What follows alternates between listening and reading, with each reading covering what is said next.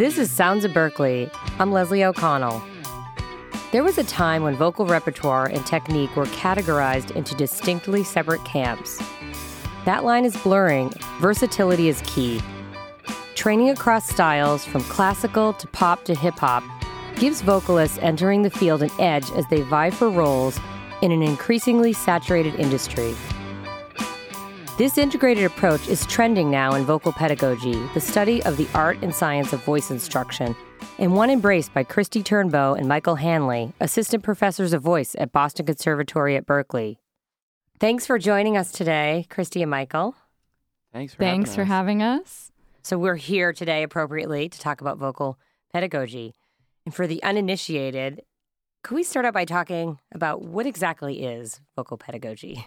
Sure. Vocal pedagogy refers to private studio teaching for voice. So you could have piano pedagogy or violin pedagogy. But obviously, we're here for voice pedagogy. Um, it comes from a Greek word. In a lot of ways, it refers to the teaching of teachers, and so um, uh, studying pedagogy is really studying how to teach a little bit separate from how to teach something, you know, um, in the classroom or something like that. Uh, you know, that you might get an education degree. Uh, uh, pedagogy in the musical sense is a little bit uh, more focused into the very, very specific instruction. In this case, voice and of any style. How do you approach the subject?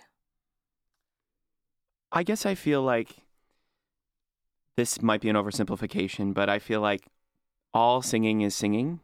And so uh, my approach is generally that I start all my singers, regardless of the genre that they wish to pursue, in the same way. And they all really begin with basic fundamentals and uh, begin with, you know, training the functionality of the instrument. So making sure that, you know, vocal health is something that the singers are aware of and um, maintaining from a from a young age, and um, you know, just beginning with the real basics of making sure that the voice functions freely and easily, and that that is something that they're able to take into their art form, and it doesn't matter what the art form is if it's music theater if it's pop singing um, if it's r&b if it's opera if it's um, you know non-opera classical music it really all begins at the same place I agree. I think you, you know, I get freshmen who come in and say, "Oh, I specialize in blankety blank," and it's like, "Oh, you don't get to specialize quite yet. We're gonna go back to the basics and the fundamentals. And if you want to be a rap a rap artist, great. I'm gonna make you learn these other basic functions of the voice. That's gonna help make you a better rap perf- performer." Does it take some time to kind of change the the perspective of a student who might have a certain idea in his or her mind? Absolutely. I also part of the reason why I chuckle when freshmen come in and say I'm specializing in X is because it's like, well, have you tried this? And have you tried that? Have you ever sung Rodgers and Hammerstein? And most of them, no, they haven't. Um, and so, so it's like, yeah, I want to expose you to and give you experience in all kinds of things, and maybe you'll find that your focus wants to change, and maybe it doesn't, and that's fine too. I'm not, I'm not here to recreate what you what you think you want to specialize in, just to make sure that you have all the information and all the experience. Um, I, I also feel like you know if your life goal is to become Elphaba on Broadway, I would call that a trick pony rather than an artist. And I really would like to help you broaden your horizon to become an artist who is going to do more than just a role that's been on Broadway for almost 20 years now. Um, let's do something new, you know, be, be like broaden your creativity and create something new instead of just redoing what's already been done. So, in terms of cross training, we wanted to talk about that trend in training folks for a variety of styles. I guess um, what what's interesting is when we think about cross training and people people talk about cross training, I think that that more specifically refers to uh, singers singers of one genre learning the techniques that are associated with another genre, and I think you know that was specifically applied, you know, uh, within specific musical theater training to bring the classical side of technique into that into that type of training and then a little bit uh, the opposite way too for students learning classical music to have them start to um, experiment with the musical theater repertoire and with the expectations of musical theater singing. I think now what's really interesting, and Christy and I have talked about this, is that we don't necessarily think of it as cross training, and we just really sort of think of it as one integrated approach. And I really love that that is kind of the overall trend of voice pedagogy now.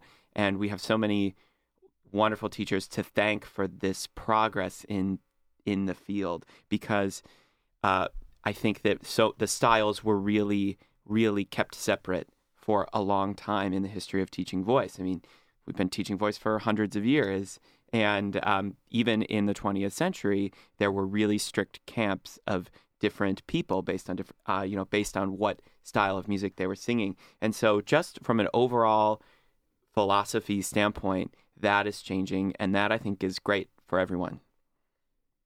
And how does that prepare someone for a, career as a vocalist?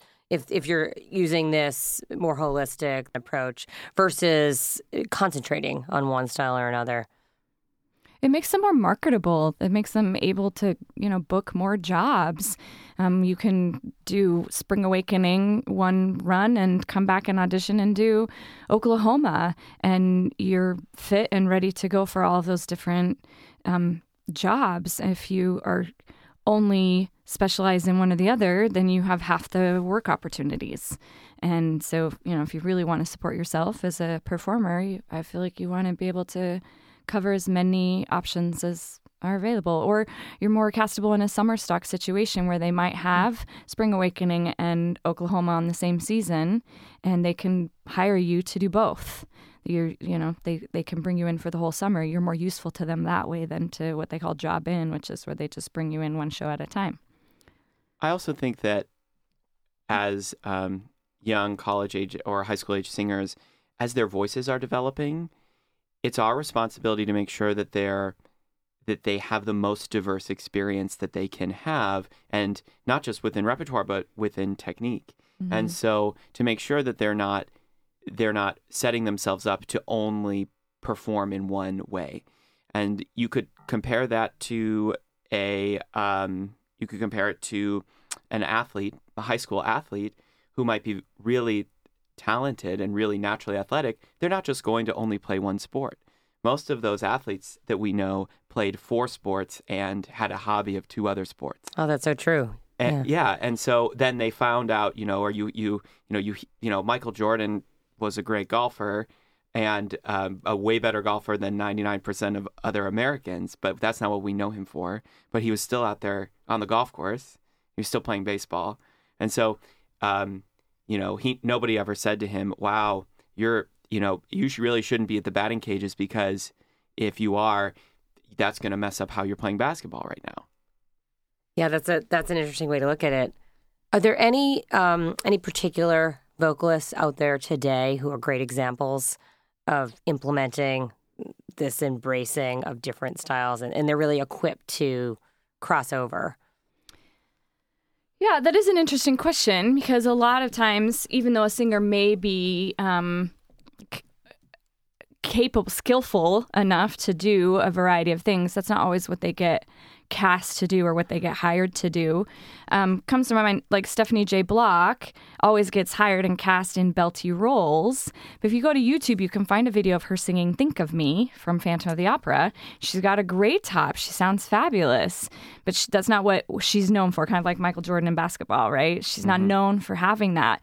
But part of what makes her a great singer is that she can do that. Does that make sense? Yeah. Or yeah, like makes a lot of same sense. with same with Natalie Weiss. Like Natalie Weiss is really well known as a pop singer, kind of pop musical theater singer, and yet she also can do great um, uh, soprano sounds as well. I think it's interesting. Um, there's always been a history of opera singers sort of moving over into the musical theater world.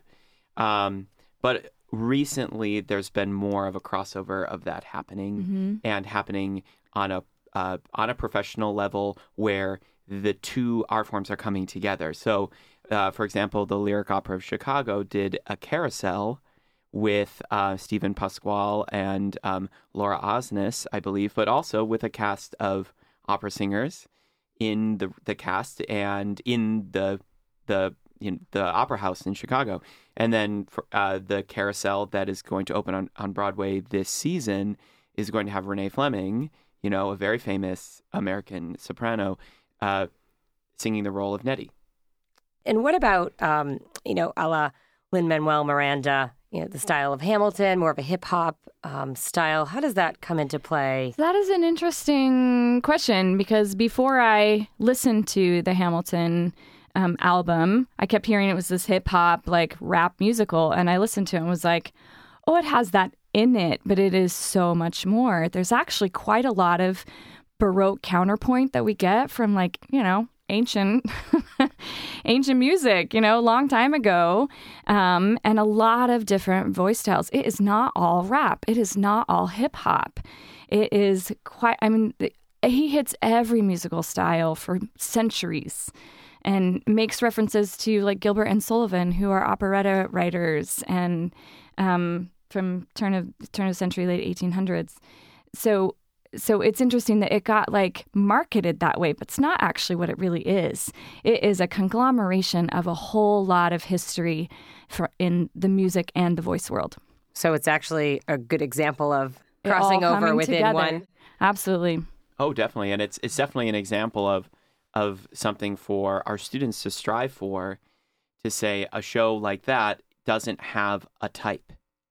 The show like and that i think that is a defining characteristic of a show like that that it, it doesn't have a type. And that if you want to be in the ensemble of that show or swing in for that show you'd better be able to hit all of those areas that christy just talked about. I wanted to talk about different styles and what's cutting edge. Would you say that sort of thing where there's a show where that's actually an example of many different styles within itself yeah and i, I think that the overall trend of productions uh, in New York is heading towards and has been heading towards uh, definitely some revivals of older shows. You know, those those tend to be those tend to be things that draw in crowds. Um, there's a lot. There are more revivals happening this season. There were a lot of revivals that happened last season. And the last 15 years or so have really been marked by the rise of these jukebox musicals.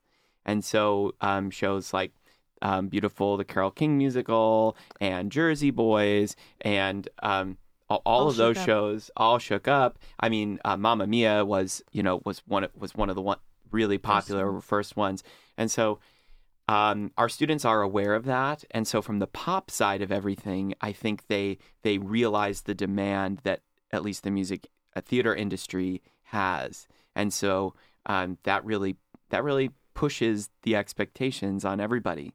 Could we shift and talk about the science of vocal pedagogy? We're talking about um, the results essentially and what you're training them for, but as educators, how do you get there? How do you make sure that you develop, you help to develop a, a student with a full range?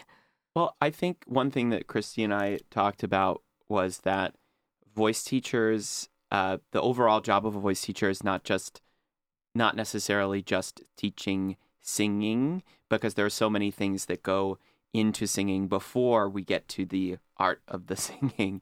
like, uh, you know, t- teachers are um, teachers are working on alignment and uh, body work, and they're also working on breath, and they're also, you know, they're also working. Um, you know they're working on speech habits that's something that's really really important and so all of these things come into play beforehand for any style of singing and so um, th- I think that's that's one of the things that we talked about that that's interesting um, about teachers is that is that we we sort of talk about a lot of nitty gritty things and, and the scientific things that happen within the vocal mechanism, but we that's about what would you say twenty percent of you know the sort of registration and working on that balance and stuff what what we do so most kids come if they want to do musical theater or any kind of contemporary singing they want to learn how to mix and belt. And so uh, instead of talking to them about like what muscles are being used in the different different sound genre then i i talk to them i tell them we're going to make some chocolate. If you think about your voice like chocolate your chest voice is the cocoa and your head voice is the milk and sugar.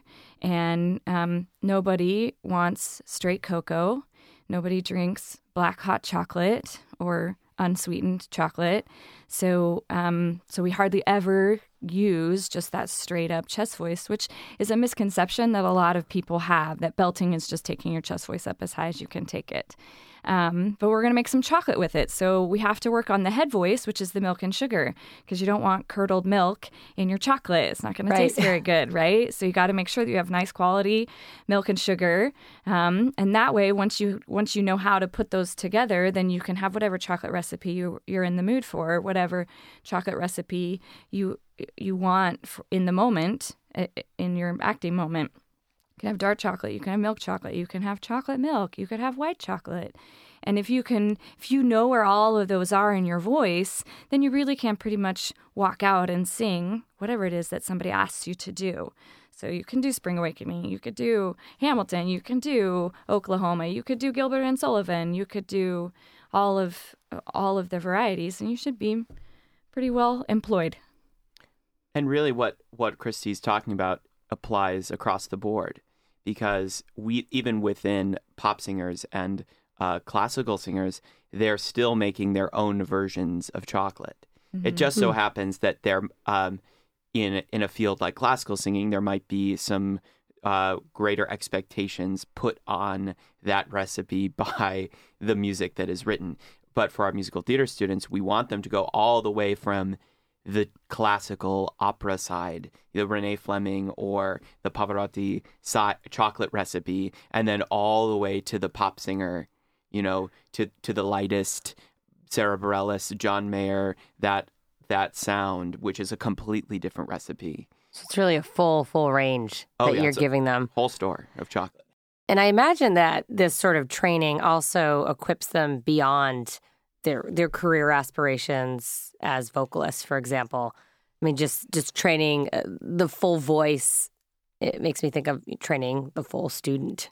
Yeah, I think that. Um, uh, yeah, I mean, I think I think we see it often that with those, our students who have graduated, that often they're surprised by what work they what work they book, and if you had asked them, "What do you think your first job is going to be when you leave uh, Boston Conservatory or uh, or another school, and they might say, "Oh, I'm going to be on the national tour of blah" or something, which which would be great, right? But then you know they end up they end up uh, booking something something different that really explores a different skill set. You know, they might they might book a straight play and a, mm-hmm. a run of a play, and that's amazing because because they're actors, you know, or they might be in an opera chorus, and we would love mm. that too, you or, know. Or find that they do a lot of voiceover work or mm. film and commercial work or things like that. That they, you know, they trained in musical theater. We certainly have seen that a lot enough with singers, m- even mus- uh, actors who have music theater degrees who are actually more more successful in film. Right, to something that so. they never imagined when they walked in that door. Right, right. You had mentioned Michael about vocal health Mm-hmm. I want to explore that a little more and uh, help me understand why vocal health is such, why it needs to be such a priority.